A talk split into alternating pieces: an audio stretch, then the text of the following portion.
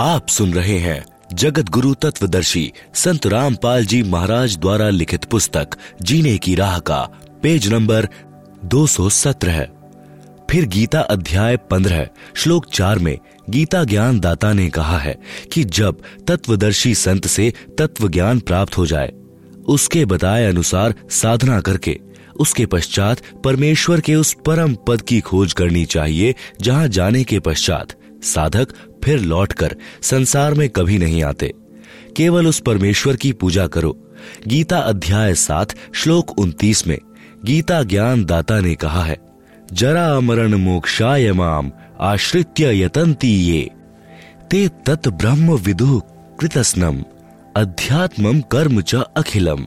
भावार्थ, गीता ज्ञान दाता ने बताया है कि जो मेरे बताए ज्ञान पर आश्रित होकर अर्थात मेरे कहे अनुसार तत्वदर्शी संतों से तत्व ज्ञान जान लेते हैं, जो जरा, अर्थात वृद्धावस्था, तथा मृत्यु के कष्ट से मोक्ष प्राप्त करने के लिए प्रयत्न करते हैं।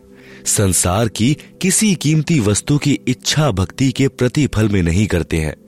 वे, यानी तत्व ब्रह्म विधु उस ब्रह्म को संपूर्ण अध्यात्म को और सर्व कर्मों को जानते हैं। अर्जुन ने गीता अध्याय आठ, श्लोक एक में पूछा, कि तत् ब्रह्म क्या है? इसका उत्तर गीता ज्ञान दाता ने गीता अध्याय आठ के ही श्लोक तीन में दिया है।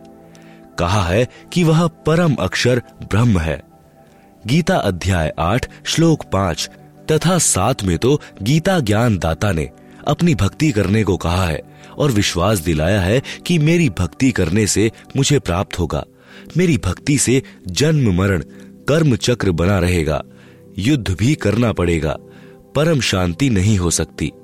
फिर गीता ज्ञान दाता ने तुरंत, गीता अध्याय आठ, श्लोक आठ, नौ, दस में कहा है कि तत् ब्रह्म, अर्थात परम अक्षर ब्रह्म की भक्ति करने वाला, उस सच्चिदानंद घन ब्रह्म, अर्थात मेरे से दूसरे दिव्य परमेश्वर को प्राप्त होगा। इसी प्रकार परम अक्षर ब्रह्म की महिमा, गीता अध्याय पंद्रह, श्लोक सत्रह में बताई है। गीता अध्याय पंद्रह, श्लोक सोलह में दो पुरुष बताए हैं। एक शर पुरुष, यह गीता ज्ञान दाता है, जिसका 21 ब्रह्मांड का क्षेत्र है। यह गीता ज्ञान दाता ब्रह्म है। दूसरा अक्षर पुरुष बताया है, जिसका सात शंख ब्रह्मांड का क्षेत्र है। ये दोनों नाशवान बताए हैं। इन लोकों में सर्व जीव भी नाशवान बताए हैं। गीता अध्याय पंद्रह, श्लोक सत्रह में बताया है कि, उत्तम पुरुष है, तू अन्य है, परमात्मा इति उदाहरत है, यह लोक त्रयम आविश्य विभर्ति अव्यय ईश्वर आप सुन रहे हैं जगत गुरु तत्वदर्शी संत रामपाल जी महाराज द्वारा लिखित पुस्तक, जीने की राह का, पेज नंबर 218 है। अनुवाद, उत्तम पुरुष।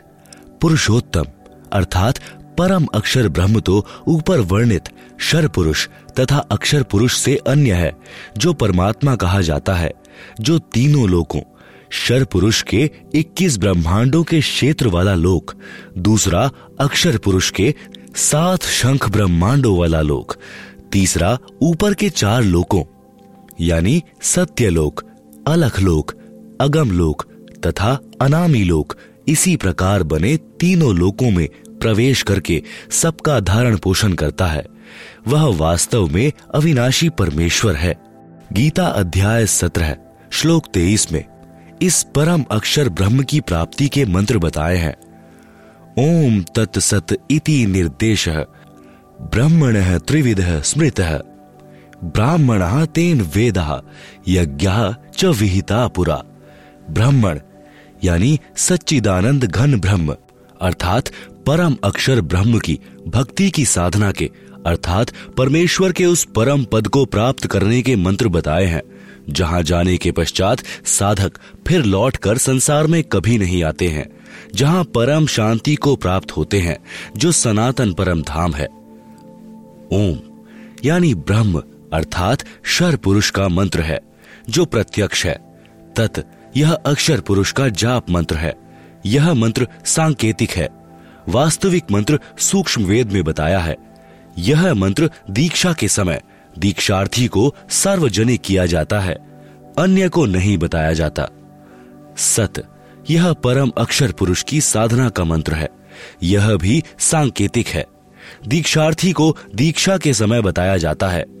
यथार्थ मंत्र सूक्ष्म वेद में लिखा है। यही प्रमाण सामवेद के मंत्र संख्या 822 में भी है कि तीन नाम के जाप से पूर्ण मोक्ष प्राप्त होता है। संख्या नंबर 822 साम वेद उतारचिक अध्याय तीन, खंड नंबर पाँच, श्लोक नंबर आठ। संत रामपाल दास द्वारा भाषा भाष्य मनीषी भी पवते पूर्य है कविर न है परी कोशा अशिष्यदत। त्रितस्य नाम जनयन मधु। शरण्यन्द्रस्य वायु सख्याय वर्धयन। शब्दार्थ, पुवर्य, यानी सनातन, अर्थात सबसे प्रथम प्रकट कविर नभी यानी कबीर परमेश्वर मानव रूप धारण करके, अर्थात गुरु रूप में प्रकट होकर मनीषी भी यानी बुद्धिमान भक्तों को। त्रि, यानी तीन, नाम यानी मंत्र, अर्थात नाम उपदेश देकर, पवते, यानी पाप रहित, यानी पवित्र करके, जनयन, यानी जन्म, व शरण है, यानी मृत्यु से, न, यानी रहित करता है, तथा तस्य, यानी उसके, वायुम, यानी प्राण, अर्थात जीवन श्वासों को जो संस्कार वश गिनती के डाले हुए होते हैं, को कोशान अपने भंडार से, सख्याय, मित्रता के आधार से, परि, पूर्ण रूप से वर्धयन बढ़ाता है। यत है जिस कारण से इंद्रस्य परमेश्वर के मधु वास्तविक आनंद को अशिष्यदत्त अपने आशीर्वाद प्रसाद से प्राप्त करवाता है। आप सुन रहे हैं जगत गुरु तत्वदर्शी संत रामपाल जी महाराज द्वारा लिखित पुस्तक, जीने की राह का, पेज नंबर 219 भावार्थ, इस मंत्र में स्पष्ट किया है कि पूर्ण परमात्मा कविर अर्थात कबीर, मानव शरीर में गुरु रूप में प्रकट होकर प्रभु प्रेमियों को तीन नाम का जाप देकर सत्य भक्ति कराता है, तथा उस मित्र भक्त को पवित्र करके अपने आशीर्वाद से पूर्ण परमात्मा, अर्थात अपनी प्राप्ति का मार्ग बताकर पूर्ण सुख प्राप्त कराता है, साधक की आयु बढ़ाता है यही प्रमाण गीता अध्याय सत्रह, श्लोक तेईस में है कि ओम तत् सत इति निर्देश है ब्रह्मण है त्रिविध स्मृत। है भावार्थ है कि पूर्ण परमात्मा को प्राप्त करने का। ओम तत् सत, यह मंत्र जाप स्मरण करने का निर्देश है। इस नाम को तत्वदर्शी संत से प्राप्त करो। तत्वदर्शी संत के विषय में गीता अध्याय चार, श्लोक नंबर चौतीस में कहा है तथा गीता अध्याय नंबर पंद्रह, श्लोक नंबर एक व चार में तत्वदर्शी संत की पहचान बताई, तथा कहा है कि तत्वदर्शी संत से तत्व ज्ञान जानकर उसके पश्चात उस परम पद परमेश्वर की खोज करनी चाहिए, जहाँ जाने के पश्चात साधक लौटकर संसार में नहीं आते, अर्थात पूर्ण मुक्त हो जाते हैं। उसी पूर्ण परमात्मा से संसार की रचना हुई है। विशेष उपरोक्त विवरण से स्पष्ट हुआ कि पवित्र चारों वेद भी साक्षी हैं कि पूर्ण परमात्मा ही पूजा के योग्य है। उसका वास्तविक नाम कबीर देव, यानी कबीर परमेश्वर है, तथा तीन मंत्र के नाम का जाप करने से ही पूर्ण मोक्ष होता है। यह तीन मंत्र का जाप चारों वेदों के सारांश श्रीमद् भगवद गीता में प्रमाण है कि इससे वह स्थान प्राप्त होता है जहाँ जाने के बाद साधक लौटकर कभी संसार में नहीं आते, जो सनातन परम धाम है, जहाँ जाने के पश्चात परम शांति प्राप्त होती है। वेदों व गीता में यह अनमोल तीन नाम का मंत्र अस्पष्ट अर्थात सांकेतिक है। इसलिए चारों वेदों व गीता अनुसार साधना करने से वह स्थान व परमात्मा प्राप्त नहीं हो सकता। इसलिए गीता अध्याय चार, श्लोक बत्तीस तथा चौतीस में गीता ज्ञान दाता ने स्पष्ट किया है कि यज्ञों अर्थात धार्मिक अनुष्ठानों का यथार्थ ज्ञान ब्राह्मण मुखे, सच्चिदानंद घन ब्रह्म, अर्थात परम अक्षर ब्रह्म, अपने मुख कमल से वाणी बोलकर बताता है। वह सच्चिदानंद घन ब्रह्म की वाणी कही जाती है। उसे तत्व ज्ञान तथा सूक्ष्म वेद भी कहते हैं। उसके जानने के पश्चात सर्व पापों से मुक्त हो जाता है, जिसमें संपूर्ण भक्ति मंत्र तथा विधि बताई है। गीता अध्याय चार, श्लोक बत्तीस, गीता अध्याय चार। श्लोक चौतीस। उस तत्व ज्ञान को तू तत्वदर्शी संतों के पास जाकर समझ, उनको दंडवत प्रणाम करने से, कपट छोड़कर नम्रता पूर्वक प्रश्न करने से। वे परमात्मा तत्व को भली भांति जानने वाले ज्ञानी महात्मा, तुझे तत्व ज्ञान का उपदेश करेंगे। गीता अध्याय चार, श्लोक चौतीस। सज्जनों वह तत्वदर्शी संत यह दास यानी संत रामपाल दास है। वह तत्व ज्ञान मेरे पास है। मेरे अतिरिक्त वर्तमान में किसी के पास नहीं है। विश्व में लगभग सात अरब मानव आबादी है। इन अरबों मनुष्यों में मेरे अतिरिक्त कोई इस ज्ञान को जानने वाला नहीं है। गीता अध्याय सात, श्लोक बारह से पंद्रह तक तो गीता ज्ञान दाता ने तीनों गुणों, यानी रज गुण ब्रह्मा जी सतगुण विष्णु जी तथा तम गुण शिव जी की भक्ति करने वाले। पहला, राक्षस स्वभाव को धारण किए हुए। दूसरा, मनुष्यों में नीच। तीसरा, दूषित कर्म करने वाले। चौथा, मूर्ख मेरी भक्ति भी नहीं करते।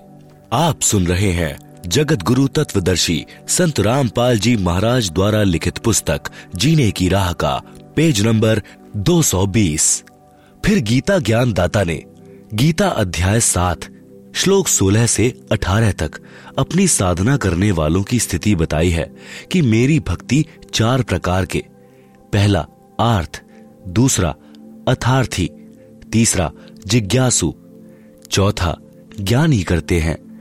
इनमें केवल ज्ञानी साधक श्रेष्ठ बताया, परंतु वह भी तत्व ज्ञान न होने के कारण मेरे वाली अर्थात ब्रह्म की अनुतम अर्थात घटिया गति में ही स्थित रह गया। गीता अध्याय सात, श्लोक उन्नीस में, गीता ज्ञान दाता ने कहा है कि मेरी पूजा भी जन्म जन्मांतरों के अंत के जन्म में कोई ज्ञानी आत्मा ठीक से करता है। अन्यथा अन्य उपासना में ही लगे रहते हैं। यह बताने वाला महात्मा तो बहुत दुर्लभ है कि केवल वासुदेव, अर्थात सर्वगतम ब्रह्म ही सब कुछ है। उसी की भक्ति से परम शांति प्राप्त होती है। उसी की भक्ति से सनातन परम धाम प्राप्त होता है। उसी की भक्ति से वह परम पद प्राप्त होता है। जहाँ जाने के पश्चात साधक फिर लौटकर संसार में कभी नहीं आते। वह परम अक्षर ब्रह्म सर्व का उत्पत्ति करता है। वही संसार रूपी वृक्ष की मूल है, जो तीनों लोकों में प्रवेश करके सबका धारण पोषण करता है। वही पाप नाशक है, वही पूर्ण मोक्षदायक है। उसी की भक्ति करनी चाहिए। प्रिय पाठकों, वह तत्वदर्शी संत, वर्तमान में यह दास, यानी संत रामपाल दास है। मेरे पास संपूर्ण वेद शास्त्रों का ज्ञान है। वासुदेव भगवान की भक्ति के संपूर्ण मंत्र हैं। अब वासुदेव की परिभाषा बताते हैं। वासुदेव की परिभाषा। गीता अध्याय तीन, श्लोक चौदह पंद्रह में कहा है कि संपूर्ण प्राणी अन्न से उत्पन्न होते हैं। अधिक जानकारी पृष्ठ 215-216 पर है। वहाँ से पढ़ें। यहाँ पर केवल इस विषय को लेते हैं। फिर कहा है कि ब्रह्म, अर्थात शर पुरुष की उत्पत्ति अविनाशी परमात्मा से हुई है, जिसके विषय में गीता अध्याय पंद्रह, श्लोक सत्रह में कहा है। इससे सिद्ध है कि सर्वगतम ब्रह्म, यानी सर्वव्यापी परम अक्षर ब्रह्म अर्थात वासुदेव सदा ही यज्ञों में प्रतिष्ठित है। विचार करें, सर्वगतम ब्रह्म का अर्थ है सर्वव्यापी परम अक्षर परमात्मा। गीता अध्याय तीन, श्लोक पंद्रह।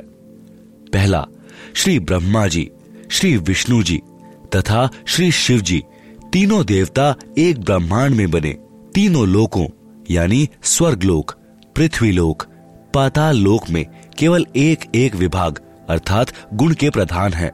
ये सर्वगतम ब्रह्म, अर्थात सर्वव्यापी परमात्मा, यानी वासुदेव नहीं है। दूसरा, ब्रह्म, अर्थात शर पुरुष यह केवल 21 ब्रह्मांडों का प्रभु है। यह भी सर्वव्यापी, अर्थात वासुदेव नहीं है। तीसरा अक्षर पुरुष यह केवल सात शंख ब्रह्मांडों का प्रभु है। यह भी सर्वव्यापी, अर्थात वासुदेव नहीं है। चौथा परम अक्षर ब्रह्म। यह सर्व ब्रह्मांडों का स्वामी है, सर्व का धारण पोषण करने वाला है, यह वासुदेव है। विशेष, अधिक जानकारी के लिए पढ़ें इसी पुस्तक के सृष्टि रचना अध्याय में। आप सुन रहे हैं जगत गुरु तत्वदर्शी संत रामपाल जी महाराज द्वारा लिखित पुस्तक, जीने की राह का, पेज नंबर 221 जैसा कि आप जी को पूर्व में बताया है कि परम अक्षर ब्रह्म स्वयं पृथ्वी पर प्रकट होकर अच्छी आत्माओं को मिलते हैं, उनको तत्व ज्ञान बताते हैं। इसी विधानानुसार वही परमात्मा संत गरीब दास जी को गाँव छुड़ानी, जिला झज्जर, प्रांत हरियाणा, सन 1727 में मिले थे। एक ज़िंदा महात्मा की वेशभूषा में थे। गरीब दास जी की आत्मा को उस सनातन परम धाम में ले गए थे। फिर ऊपर के सर्व ब्रह्मांडों तथा प्रभुओं की स्थिति बताकर तत्व ज्ञान से परिचित कराकर वापस शरीर में छोड़ा था। उस समय संत गरीब दास जी की आयु दस वर्ष थी। उस दिन संत गरीब दास जी को मृत जानकर चिता पर रखकर अंतिम संस्कार की तैयारी कर रहे थे। उसी समय उनकी आत्मा को शरीर में प्रवेश करा दिया। जीवित होने पर सर्वकुल के लोगों की खुशी का ठिकाना नहीं रहा। उसके पश्चात संत गरीब दास जी ने एक अनमोल ग्रंथ की रचना की। उसमें आँखों देखा तथा स्वयं परमात्मा द्वारा बताए ज्ञान को बताया जो एक गोपाल दास नामक दादू पंथी साधु ने लिखा था, जो वर्तमान में प्रिंट करा रखा है। पंजाब प्रांत में लुधियाना शहर के पास एक वासियर गाँव है। उसमें एक प्रभु प्रेमी व्यक्ति राम राय उर्फ़ झूमकरा रहता था। उसने संत गरीब दास जी की महिमा सुनी तो दर्शनार्थ गाँव छुड़ानी में चला आया। संत गरीब दास जी ने यह ज्ञान सुनाया, जो इस दास यानी संत रामपाल दास को संत गरीब दास से प्राप्त हुआ है, जो आप जी को इस पुस्तक तथा अन्य पुस्तकों के द्वारा सुनाया है। उस राम राय ने प्रश्न किया कि, हे महात्मा जी, यह ज्ञान तो आज तक किसी ने नहीं बताया संत गरीब दास जी ने वाणी के द्वारा बताया, कोटियों मध्य कोई नहीं, राई झूम करा। अरबों में कोई गरक सुनो, राई झूम करा। अनुवाद व भावार्थ। संत गरीब दास जी ने बताया कि यह ज्ञान करोड़ों में किसी के पास नहीं मिलेगा, अरबों में किसी एक के पास मिलेगा। वह संत सर्व ज्ञान संपन्न, संपूर्ण साधना के मंत्रों से गरक अर्थात परिपूर्ण होता है। प्रिय पाठकों, वह संत वर्तमान में बरवाला, जिला हिस्सार वाला है। ज्ञान समझो और लाभ उठाओ। प्रश्न, प्राचीन काल से चली आ रही भक्ति की साधना को आप गलत कैसे कह सकते हो? जैसे तप, सर्व ऋषि जन किया करते थे। हम सर्व हिंदू समाज में देख रहे हैं। सब हरे कृष्णा, हरे राम, राधे राधे, श्याम मिला दे। ओम नमः शिवाय। ओम नमो भगवते वासुदेवाय नमः। जय सियाराम। राधे श्याम। ओम तत्सत में से कोई एक मंत्र का जाप करते आ रहे हैं। वर्तमान में भी कर रहे हैं। श्री रामचंद्र जी, श्री कृष्ण जी को हम पूर्ण परमात्मा मानते हैं। इसलिए इनके नाम जपते हैं। आप इन नाम जाप मंत्रों को व्यर्थ जाप बताते हैं। स्पष्टीकरण दें। आप सुन रहे हैं जगत गुरु तत्वदर्शी संत रामपाल जी महाराज द्वारा लिखित पुस्तक, जीने की राह का, पेज नंबर 222 उत्तर, प्राचीन काल में यदि यह साधना होती और ये मंत्र होते तो श्रीमद् भगवत गीता अध्याय चार, श्लोक एक दो में गीता ज्ञान दाता ये नहीं कहते कि यह योग, अर्थात जो भक्ति विधि मैं गीता ज्ञान में बता रहा हूँ अब यह लुप्त प्राय हो गया है, नष्ट हो गया है। यह ज्ञान तथा भक्ति मैंने सूर्य देव से कही थी। फिर मनु को सूर्य ने, मनु ने अपने पुत्र इश्वाकु को कहा। फिर कुछ राज ऋषियों ने जाना। अब बहुत समय से, अर्थात द्वापर से, बहुत समय पहले से ही लुप्त था तथा मनु, इश्वाकु आदि आदि सर्व सतयुग के प्रथम चरण में हुए थे।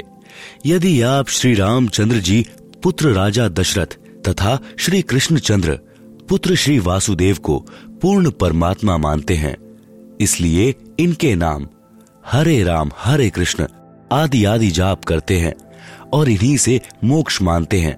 तो श्रीमद् भगवत गीता में वर्णित यथार्थ प्राचीन योग अर्थात भक्ति की विधि के विपरीत होने से व्यर्थ है। शास्त्र विधि त्याग कर मनमाना आचरण हुआ, जिस कारण से उपरोक्त प्रश्न में लिखे अन्य मंत्र भी शास्त्र प्रमाणित नहीं है, इसलिए व्यर्थ है। गीता अध्याय सोलह, श्लोक तेईस चौबीस में कहा है कि जो पुरुष शास्त्र विधि को त्याग कर मनमाना आचरण करते हैं, उनको न तो सुख प्राप्त होता है, न सिद्धि प्राप्त होती है, न उनकी गति होती है, अर्थात व्यर्थ साधना है। गीता अध्याय सोलह, श्लोक तेईस। गीता अध्याय सोलह, श्लोक चौबीस में कहा है कि इससे तेरे लिए अर्जुन, कर्तव्य और अकर्तव्य की व्यवस्था में शास्त्र ही प्रमाण है।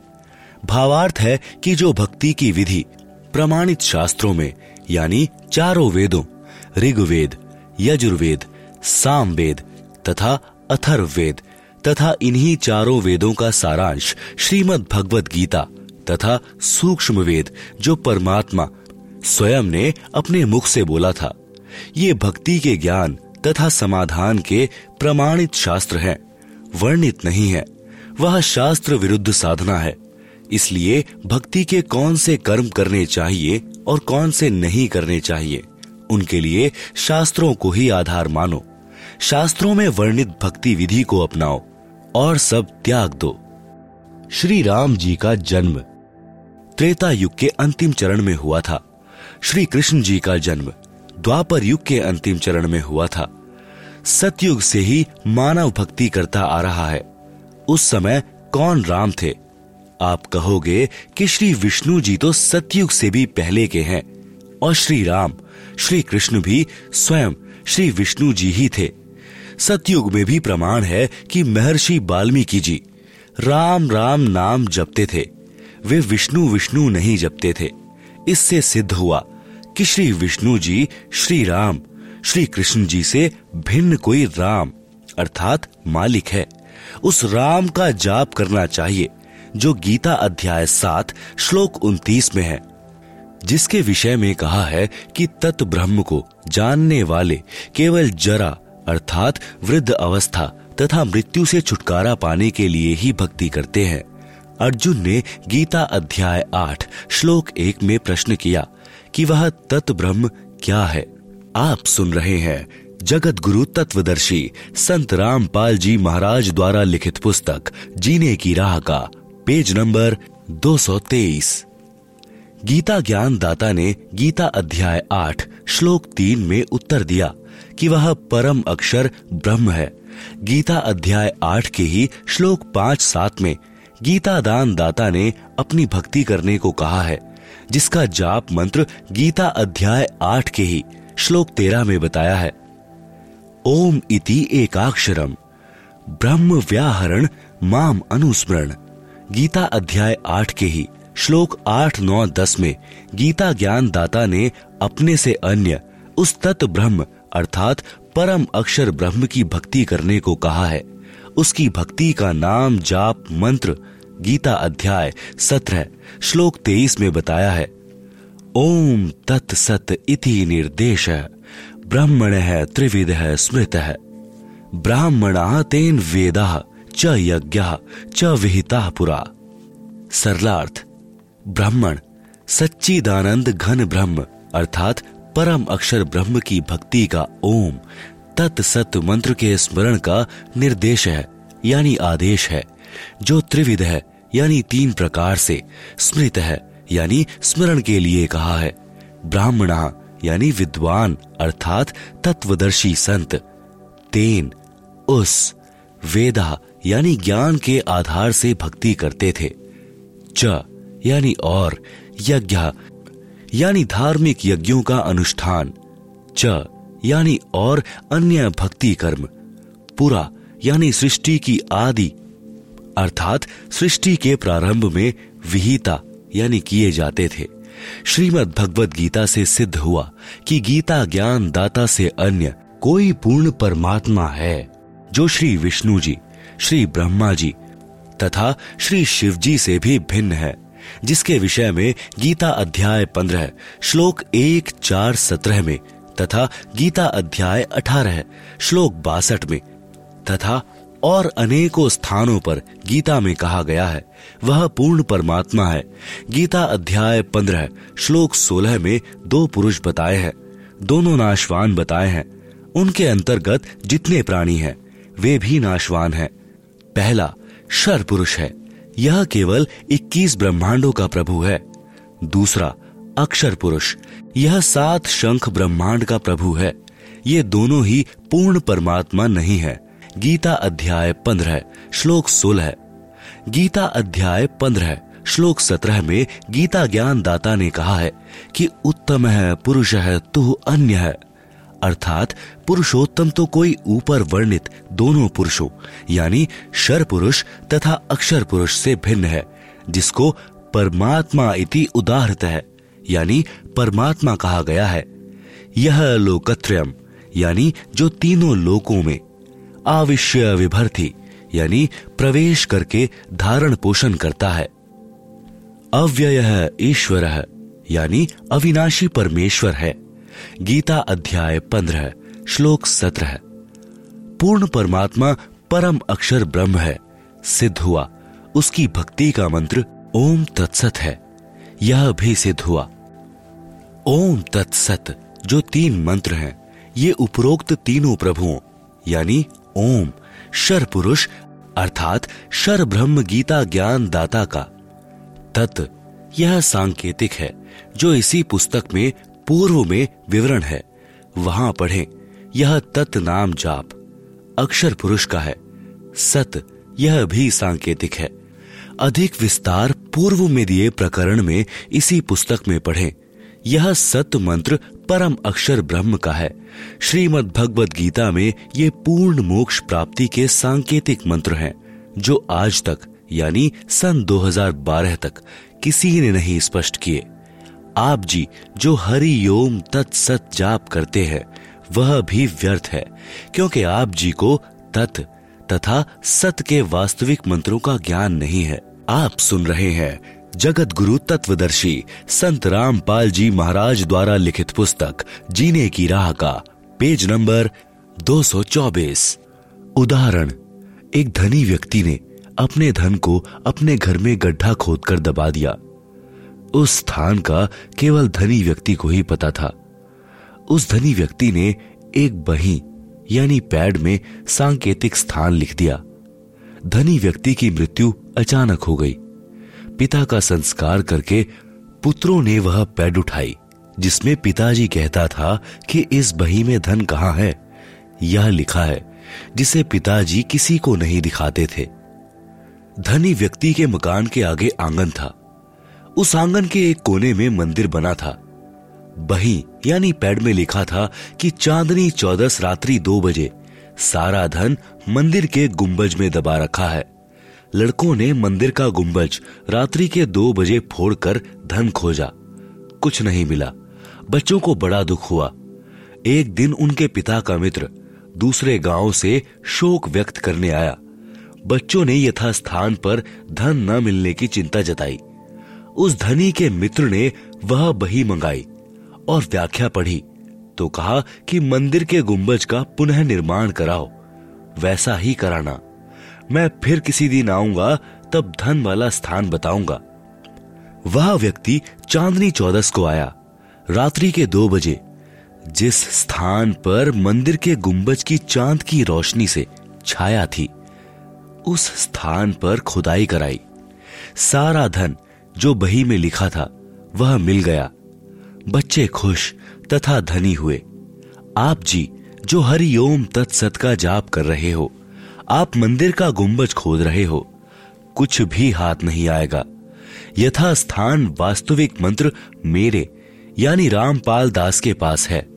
उनको ग्रहण करके भक्ति धनी तथा सुखी हो।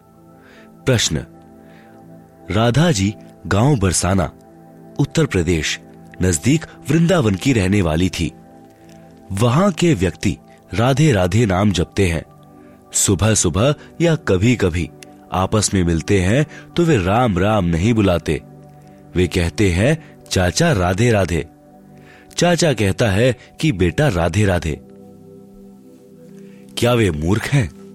उत्तर तत्व ज्ञान के अभाव से लोक वेद को सत्य ज्ञान मानकर यह शास्त्र विरुद्ध मंत्रों का जाप चल रहा है। वैसे तो आप जी को पूर्व में स्पष्ट कर ही दिया है कि गीता अध्याय सोलह, श्लोक तेईस चौबीस में कहा है कि जो शास्त्र विधि को त्याग कर मनमाना आचरण करते हैं, अर्थात जो नाम जाप शास्त्रों में नहीं है, उनका जाप करते हैं, उनको न सुख प्राप्त होता है, न सिद्धि प्राप्त होती है, न उनकी गति होती है अर्थात व्यर्थ जाप साधना है। इससे तेरे लिए अर्जुन, कर्तव्य और अकर्तव्य की व्यवस्था में शास्त्र ही प्रमाण है। यह पहले बता चुका हूँ। अब बात है कि चाचा भतीजा राधे राधे शब्द क्यों उच्चारण करते हैं। आप जानते हैं कि राधा जी कौन थी? राधा भगवान श्री कृष्ण जी की प्रेमिका थी। उस समय बरसाना गाँव के व्यक्ति राधा जी को कुल्टा बदचलन निर्लज आदि आदि विशेषणों से संबोधित करते थे। कहते थे कि यह दूसरे गाँव के नंद बाबा के लड़के से छिप छिप कर मिलने जाती है। इसे अपने घर पर भी ना आने देना। बेटियों पर गलत प्रभाव पड़ेगा। श्रीमान जी, अब उसी बरसाना के व्यक्ति राधा जी के लिए स्वयं स्त्री पुरुष युवतियाँ कहते हैं कि राधे राधे शाम मिला दे। जैसा कि आप जी ने पूर्व के प्रश्न में बताया था कि हम यह नाम भी जाप करते हैं। अब न राधा जी हैं और न श्री कृष्ण जी। अब बड़बड़ा रहे हैं सनी पात के ज्वर के रोगी की तरह।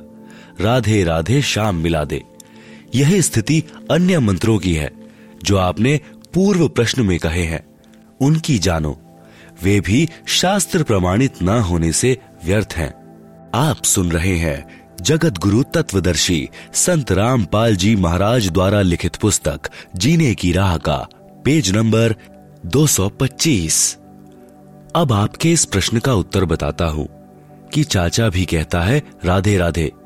भतीजा भी कहता है, राधे राधे। आपको भी पता है कि राधा जी श्री कृष्ण जी की प्रेमिका थी।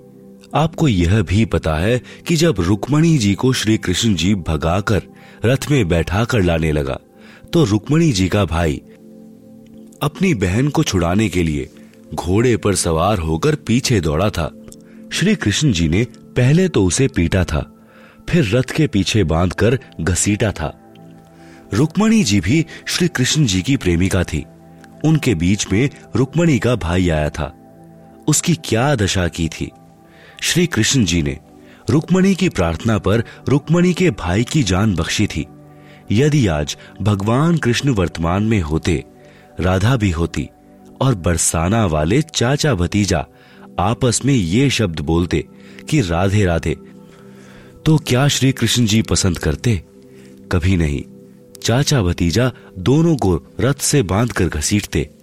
यदि आप किसी की प्रेमिका का नाम लेकर बड़बड़ाओगे तो प्रेमी के ऊपर कैसी गुजरेगी? यदि ताकतवर होगा तो मुँह फोड़ देगा। कमज़ोर होगा तो रोएगा, उसकी जान को कोसेगा। क्या वह प्रसन्न होगा? नहीं। इसलिए ये नाम, जो शास्त्र प्रमाणित नहीं है, उनका जाप व्यर्थ है। शास्त्र प्रमाणित नाम मेरे पास हैं। आओ और अपना कल्याण कराओ। प्रश्न। आपने प्रश्न, यानी पूर्ण गुरु की क्या पहचान है, के उत्तर में एक स्थान पर लिखा है कि प्रमाणित हुआ कि ओम नाम का जाप शास्त्र प्रमाणित है। काल ब्रह्म की पूजा करनी चाहिए या नहीं के उत्तर में बहुत सारे ऋषियों की पूजा को शास्त्र विधि त्याग कर मनमाना आचरण कही है, जो ओम नाम का जाप करते थे। उत्तर, वे ऋषि जी ओम नाम के जाप के साथ हट करके घोर तप भी करते थे, जिस कारण से उनकी साधना को शास्त्र विरुद्ध कहा है। ओम नाम का जाप शास्त्र प्रमाणित तो है, परंतु मोक्षदायक नहीं है, जिससे अनुत्तम गति यानी मुक्ति प्राप्त होती है। इसलिए उन ऋषियों की पूजा विधि शास्त्र विरुद्ध है। वेद तथा गीता में उस पूर्ण परमात्मा की भक्ति करने को कहा है। उसकी भक्ति न करके मनमानी पूजा शास्त्र विरुद्ध है। आप सुन रहे हैं जगत गुरु तत्वदर्शी संत रामपाल जी महाराज द्वारा लिखित पुस्तक, जीने की राह का, पेज नंबर 226 प्रश्न, महर्षि वाल्मीकि जी तो सत्य युग में हुए थे। वे भी राम राम जपते थे। क्या यह मंत्र भी शास्त्र प्रमाणित नहीं है? उत्तर पूर्व में बताया है कि गीता अध्याय चार, श्लोक एक दो में गीता ज्ञान दाता ने बताया है कि यह ज्ञान मैंने सूर्य को सुनाया था। उसने अपने पुत्र मनु जी को सुनाया। फिर कुछ एक राज ऋषियों को प्राप्त हुआ। सत्य युग के प्रारंभ में ही ये सब सूर्य, मनु व राजर्षि हुए हैं। उनके बाद यह ज्ञान नष्ट हो गया था। महर्षि वाल्मीकि जी को सप्त ऋषि मिले थे। उन्होंने तपस्या करके सिद्धियाँ प्राप्त की थी। वही हठ योग करके तप विधि महर्षि वाल्मीकि जी को उन्होंने बता दी। जिस हठ योग तप को महर्षि वाल्मीकि जी ने तन मन से श्रद्धा से किया, कुछ समय उपरांत शरीर के ऊपर के भाग यानी सिर में से आवाज़ सुनाई दी थी। वह थी राम राम। उसी शब्द का उच्चारण महर्षि वाल्मीकि जी तपस्या के दौरान करने लगे। सुनने वालों को ऐसा लगता है जैसे ये मरा मरा बोल रहे हैं। वास्तव में राम राम का ही उच्चारण करते थे। उनको तपस्या का परिणाम मिला। उनमें सिद्धियाँ प्रवेश हो गई। उनकी दिव्य दृष्टि खुल गई, जिस कारण से उन्होंने श्री रामचंद्र जी के जन्म से हज़ारों वर्ष पूर्व ही रामायण अर्थात श्री रामचंद्र जी के जन्म की जीवन की सर्व घटनाएँ लिख दी थी। ग्रंथ का नाम है वाल्मीकि रामायण, जो संस्कृत भाषा में लिखी गई थी।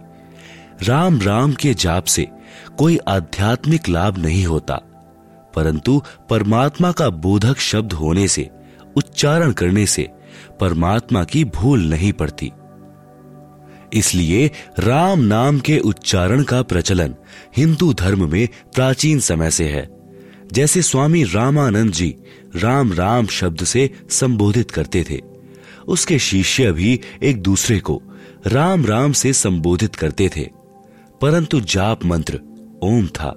इसी प्रकार हम कबीर पंथी सत साहेब बुलाते हैं। हमारा जाप मंत्र अन्य है, उसी भक्ति से भगवान तक जाया जाता है।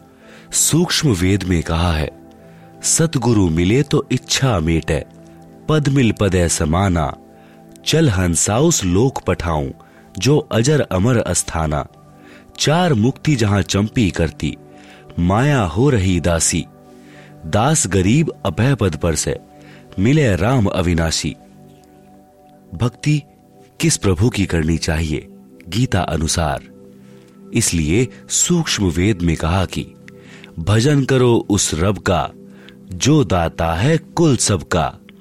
श्रीमद् भगवत गीता अध्याय पंद्रह, श्लोक एक से चार, तथा सोलह सत्रह में कहा है कि यह संसार ऐसा है, जैसे पीपल का वृक्ष है। जो संत इस संसार रूपी पीपल के वृक्ष की मूल, यानी जड़ों से लेकर तीनों गुणों रूपी शाखाओं तक सर्वांग भिन्न भिन्न बता देता है। सह वेदवित यानी वह वेद के तात्पर्य को जानने वाला है। अर्थात वह तत्वदर्शी संत है।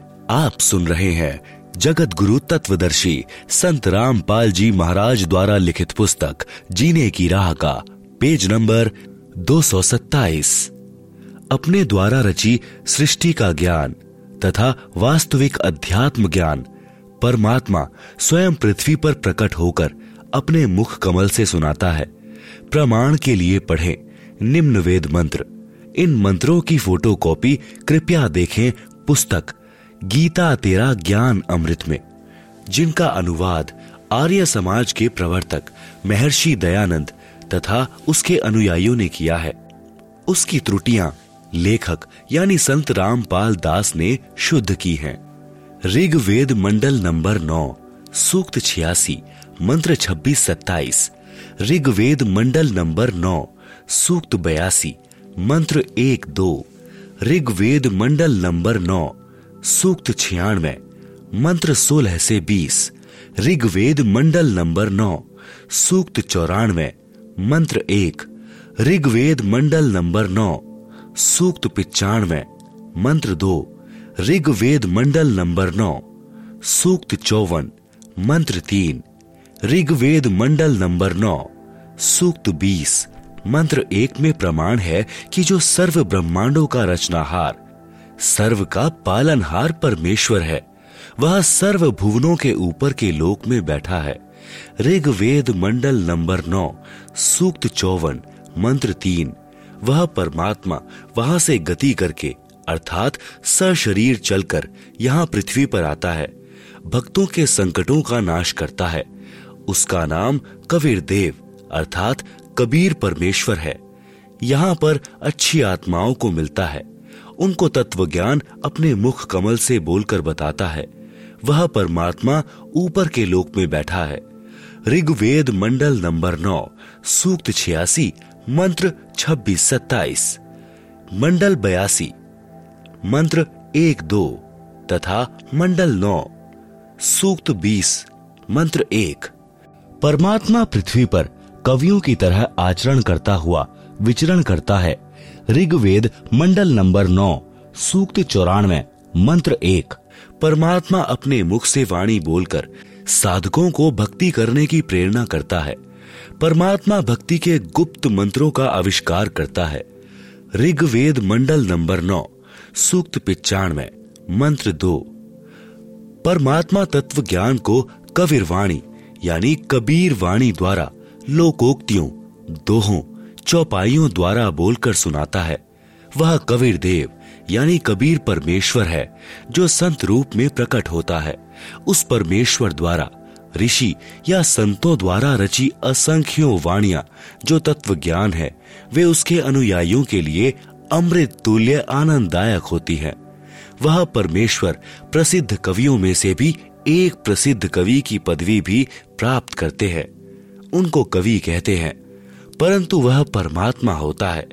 वह परमात्मा तीसरे मुक्ति धाम यानी सत्यलोक में विराजमान है। जैसे मनुष्य अन्य वस्त्र धारण करता है, ऐसे ही वह परमात्मा भिन्न भिन्न रूपों में पृथ्वी पर प्रकट होता है। उपरोक्त ऋग्वेद के मंत्रों से स्पष्ट है कि परमात्मा अपने अमर धाम से चलकर पृथ्वी पर प्रकट होता है। वह अच्छी आत्माओं को मिलता है। वह तत्वदर्शी संत की भूमिका करके तत्व ज्ञान दोहों, चौपाइयों, शब्दों द्वारा बोलता है।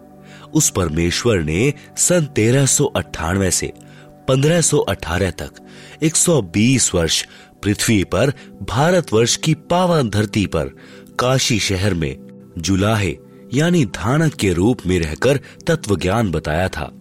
कबीर साहब कहते हैं अक्षर पुरुष एक पेड़ है। शर पुरुष वाकी डार। तीनों देवा शाखा है। पात रूप संसार। आप सुन रहे हैं जगत गुरु तत्वदर्शी संत रामपाल जी महाराज द्वारा लिखित पुस्तक, जीने की राह का, पेज नंबर 228 विशेष, कबीर वाणी पुस्तक में एक वाणी ऐसे भी लिखी है। अक्षर पुरुष वृक्ष का तना है। शर पुरुष है डार। त्रय देव शाखा भय, पात जानो संसार। सरलार्थ, वृक्ष का जो हिस्सा पृथ्वी से बाहर दिखाई देता है, उसकी जानकारी बताई है कि वृक्ष का जो तना होता है, उसे तो अक्षर पुरुष जाने। तने के ऊपर कई मोटी डार निकलती हैं, उनमें से एक डार को शर पुरुष जाने। फिर उस डार के मानो तीन शाखा निकली हैं वे तीनों देवता, रजगुण ब्रह्मा जी, सतगुण विष्णु जी, तथा तम गुण शिव जी जाने और उन शाखाओं पर लगे पत्ते, जीव जंतु जाने। परमेश्वर कबीर जी ने तत्व ज्ञान में सब ज्ञान बताया है। गीता अध्याय चार, श्लोक बत्तीस में भी कहा है कि यज्ञों, अर्थात धार्मिक अनुष्ठानों की जानकारी, ब्रह्मण है मुखे। यानी सच्चिदानंद घन ब्रह्म, अर्थात परम अक्षर ब्रह्म ने अपने मुख कमल से बोली, वाणी में विस्तार के साथ कही है, वह तत्व ज्ञान है। गीता अध्याय चार, श्लोक चौतीस में कहा है कि जो तत्व ज्ञान परमात्मा स्वयं बताता है, उसको उसके कृपा पात्र संत ही समझते हैं। उस तत्व ज्ञान को तू तत्वदर्शी संतों के पास जाकर समझ। उनको दंडवत प्रणाम, यानी पृथ्वी पर पेट के बल लंबा लेटकर प्रणाम करके नम्रता पूर्वक प्रश्न करने से वे तत्वदर्शी संत तत्व ज्ञान का उपदेश करेंगे। परमेश्वर ने यह तत्व ज्ञान स्वयं पृथ्वी पर प्रकट होकर बताया था।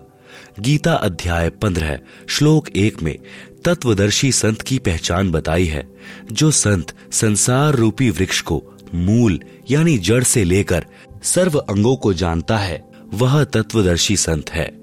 अब जाने संसार रूपी वृक्ष के सर्वांग। पहला, मूल, यानी जड़। यह परम अक्षर ब्रह्म है, जो सबका मालिक है, सबकी उत्पत्ति करता है, सबका धारण पोषण करने वाला है, जिसकी जानकारी गीता अध्याय आठ, श्लोक एक के प्रश्न का उत्तर, गीता अध्याय आठ के ही श्लोक तीन आठ, नौ, दस तथा बीस, इक्कीस, बाईस में दिया है। उसी का वर्णन गीता अध्याय पंद्रह, श्लोक सत्रह में है। जैसे गीता अध्याय पंद्रह, श्लोक सोलह में दो पुरुष बताए हैं। एक शर पुरुष, दूसरा अक्षर पुरुष। ये दोनों तथा इनके अंतर्गत जितने शरीरधारी प्राणी हैं, वे सब नाशवान हैं। जीव आत्मा तो किसी की नहीं मरती। गीता अध्याय पंद्रह के ही श्लोक सत्रह में कहा है कि उत्तम पुरुष है, अर्थात पुरुषोत्तम तो अन्य है, अन्य ही है, जिसे परमात्मा इति उदाहरित है, यानी परमात्मा कहा जाता है। यह लोक त्रयम, यानी जो तीनों लोकों में अविश्य विभर्ती यानी प्रवेश करके सबका धारण पोषण करता है। अव्यय है, ईश्वर है। अविनाशी परमेश्वर है। यह परम अक्षर ब्रह्म संसार रूपी वृक्ष की मूल, यानी जड़ रूप परमेश्वर है। यह वह परमात्मा है जिसके विषय में संत गरीब दास जी ने कहा है, भजन करो उस रब का, जो दाता है कुल सब का। आप सुन रहे हैं जगत गुरु तत्वदर्शी संत रामपाल जी महाराज द्वारा लिखित पुस्तक, जीने की राह का, पेज नंबर दो सौ उनतीस। यह असंख्यों ब्रह्मांडों का मालिक है। यह शर पुरुष तथा अक्षर पुरुष का भी मालिक तथा उत्पत्ति करता है। दूसरा, अक्षर पुरुष। यह संसार रूपी वृक्ष का तना जाने। यह सात शंख ब्रह्मांडों का मालिक है, नाशवान है। तीसरा, शर पुरुष। यह गीता ज्ञान दाता है। इसको शर ब्रह्म भी कहते हैं। इसे संसार वृक्ष की डार जानो। यह केवल 21 ब्रह्मांडों का मालिक है। नाशवान है। चौथा, तीनों देवता, रजगुण ब्रह्मा, सतगुण विष्णु, तथा तम गुण शिव, संसार रूपी वृक्ष की तीन शाखाएँ। ये एक ब्रह्मांड में बने तीन लोकों, यानी पृथ्वी लोक, पाताल लोक, तथा स्वर्ग लोक में एक एक विभाग के मंत्री हैं, मालिक हैं। जैसे रजगुण विभाग के श्री ब्रह्मा जी मालिक हैं। जिसके प्रभाव से सर्व प्राणी संतानोत्पत्ति करते हैं। सतगुण विभाग के श्री विष्णु जी मालिक हैं, जिससे एक दूसरे में ममता बनी रहती है। कर्मानुसार सर्व का किया फल देते हैं। तमोगुण विभाग के श्री शंकर जी मालिक हैं, जिसके कारण सर्व का अंत होता है। और पात रूप में संसार के प्राणी जानो यह है संसार रूपी वृक्ष के सर्वांगों की भिन्न भिन्न जानकारी। यह ज्ञान स्वयं परमेश्वर कबीर जी ने अपने मुख कमल से बोला था।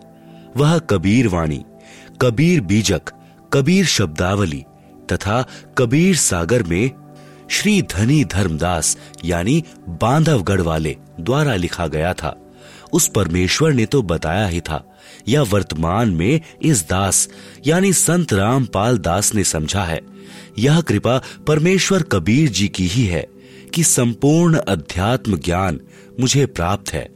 गीता अध्याय पंद्रह, श्लोक एक के अनुसार, तत्वदर्शी संत की पहचान से भी यह सिद्ध हुआ कि यह दास, यानी संत रामपाल दास, वह तत्वदर्शी संत है।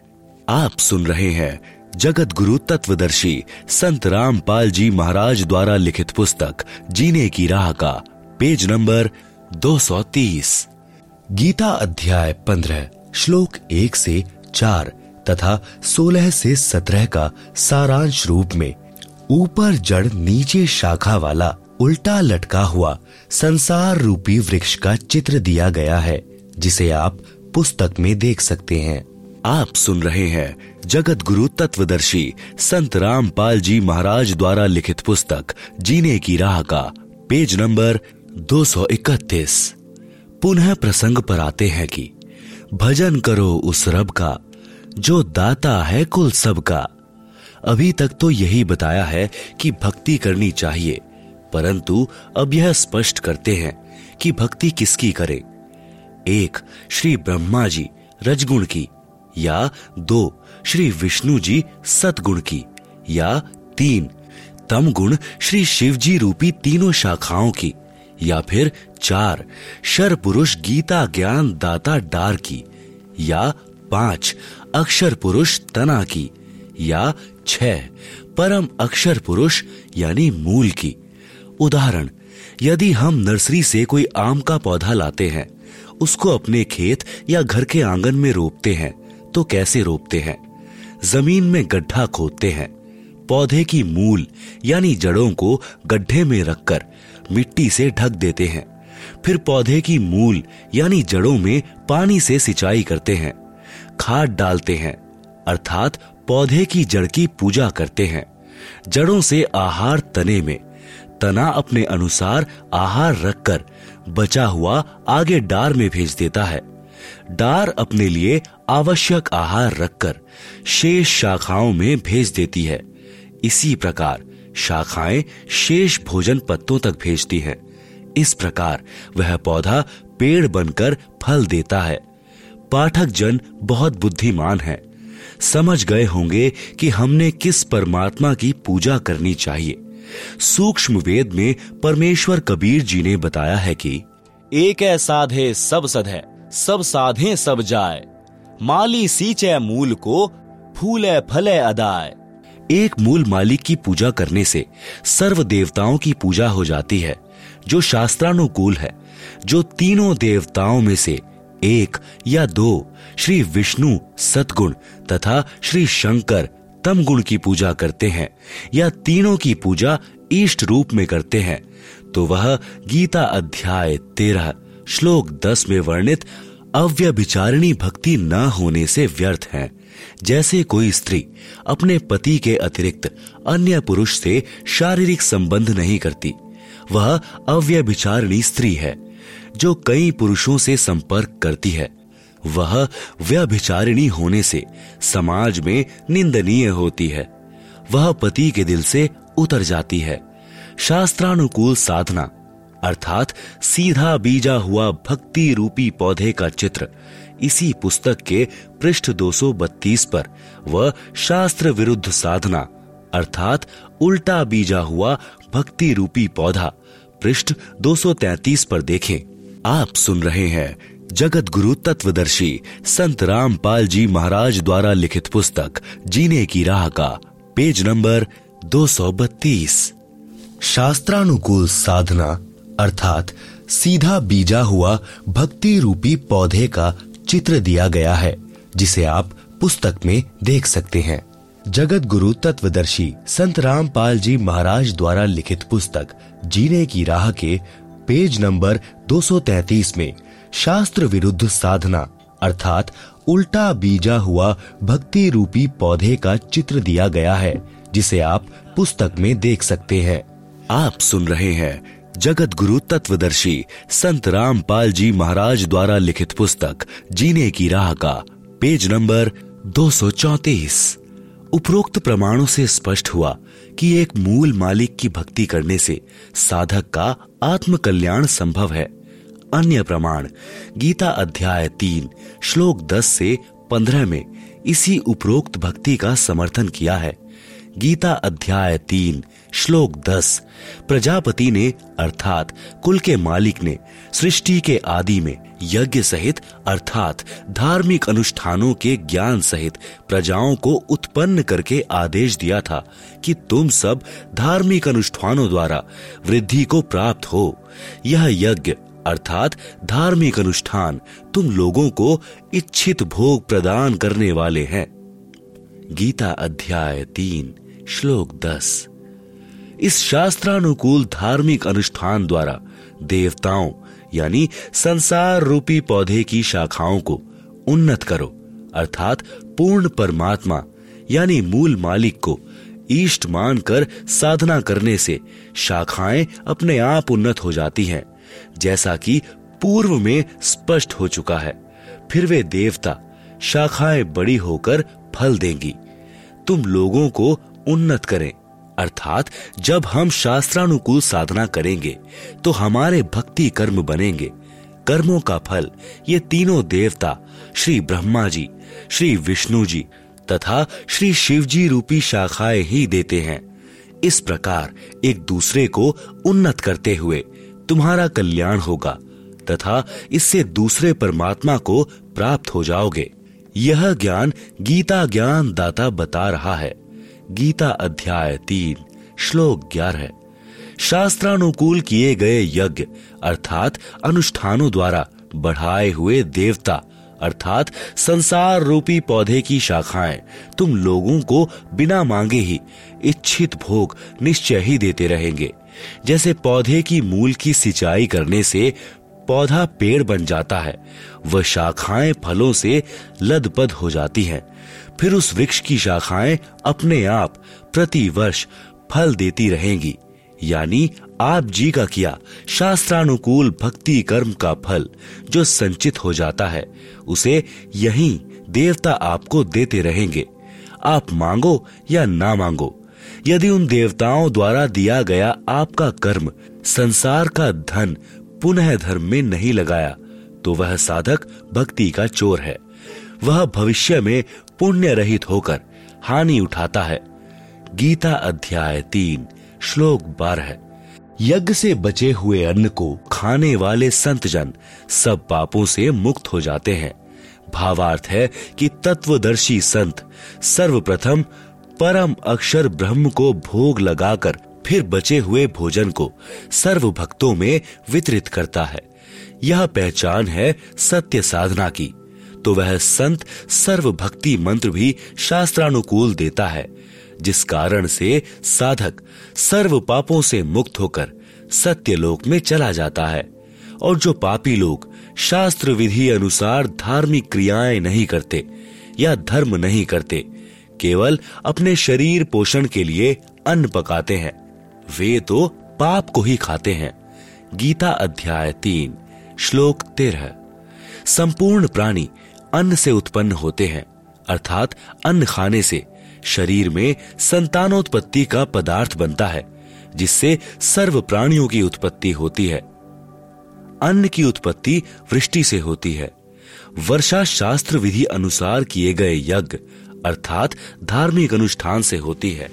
यज्ञ, अर्थात धार्मिक अनुष्ठान शास्त्रों में वर्णित विधि से किए जाते हैं। कर्म को ब्रह्म, अर्थात शर पुरुष से उत्पन्न हुए जान। क्योंकि हम ब्रह्म, यानी काल के लोक में आए हैं तो हमको कर्म करके ही सब प्राप्त होता है। जब हम सत्य लोक में थे, तब बिना कर्म किए सब प्राप्त था। इसलिए कहा है कि कर्म को ब्रह्म, यानी काल से उत्पन्न जान तथा ब्रह्म, यानी काल की उत्पत्ति अविनाशी परमात्मा से हुई, जिसका वर्णन गीता अध्याय पंद्रह, श्लोक सत्रह में है, तथा सृष्टि रचना अध्याय में पढ़े। इससे सिद्ध होता है कि सर्वगतम ब्रह्म, यानी सर्वव्यापी परम अक्षर परमात्मा, अर्थात परम अक्षर ब्रह्म, सदा ही यज्ञों में, अर्थात धार्मिक अनुष्ठानों में प्रतिष्ठितम, यानी प्रतिष्ठित हैं। अर्थात सब धार्मिक क्रियाओं में परम अक्षर ब्रह्म ईष्ट रूप में पूज्य है। गीता अध्याय तीन, श्लोक चौदह, पंद्रह। परम अक्षर ब्रह्म गीता ज्ञान दाता से अन्य है।